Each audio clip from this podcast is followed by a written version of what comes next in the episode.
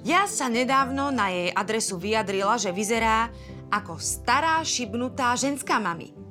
Prosí ju, aby s ňou šla na nákupy ako normálne matky. Nechce, aby ju s ňou videli, keď majú ísť po ulici. Jas veľmi dobre vie, že Ama nikdy nebude normálna. Okrem toho má len čosi vyše 50. Ešte nie je stará, ale skúste niečo také vysvetliť 19-ročnej a vôbec starnutie nie je žiadna hamba. Hlavne, keď sa týka celej ľudskej populácie.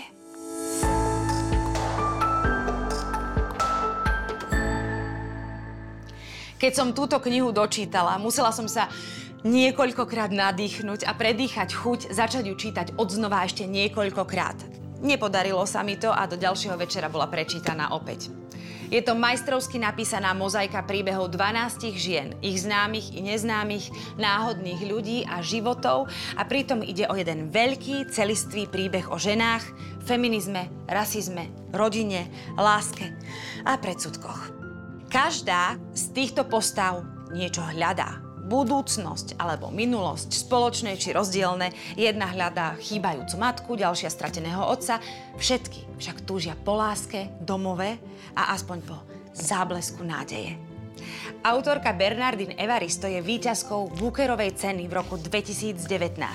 Tiež je to vôbec po krát, kedy sa stalo, že na prvom mieste tejto prestížnej ceny sa umiestnili dve autorky súčasne. Jej štýl je nezameniteľný.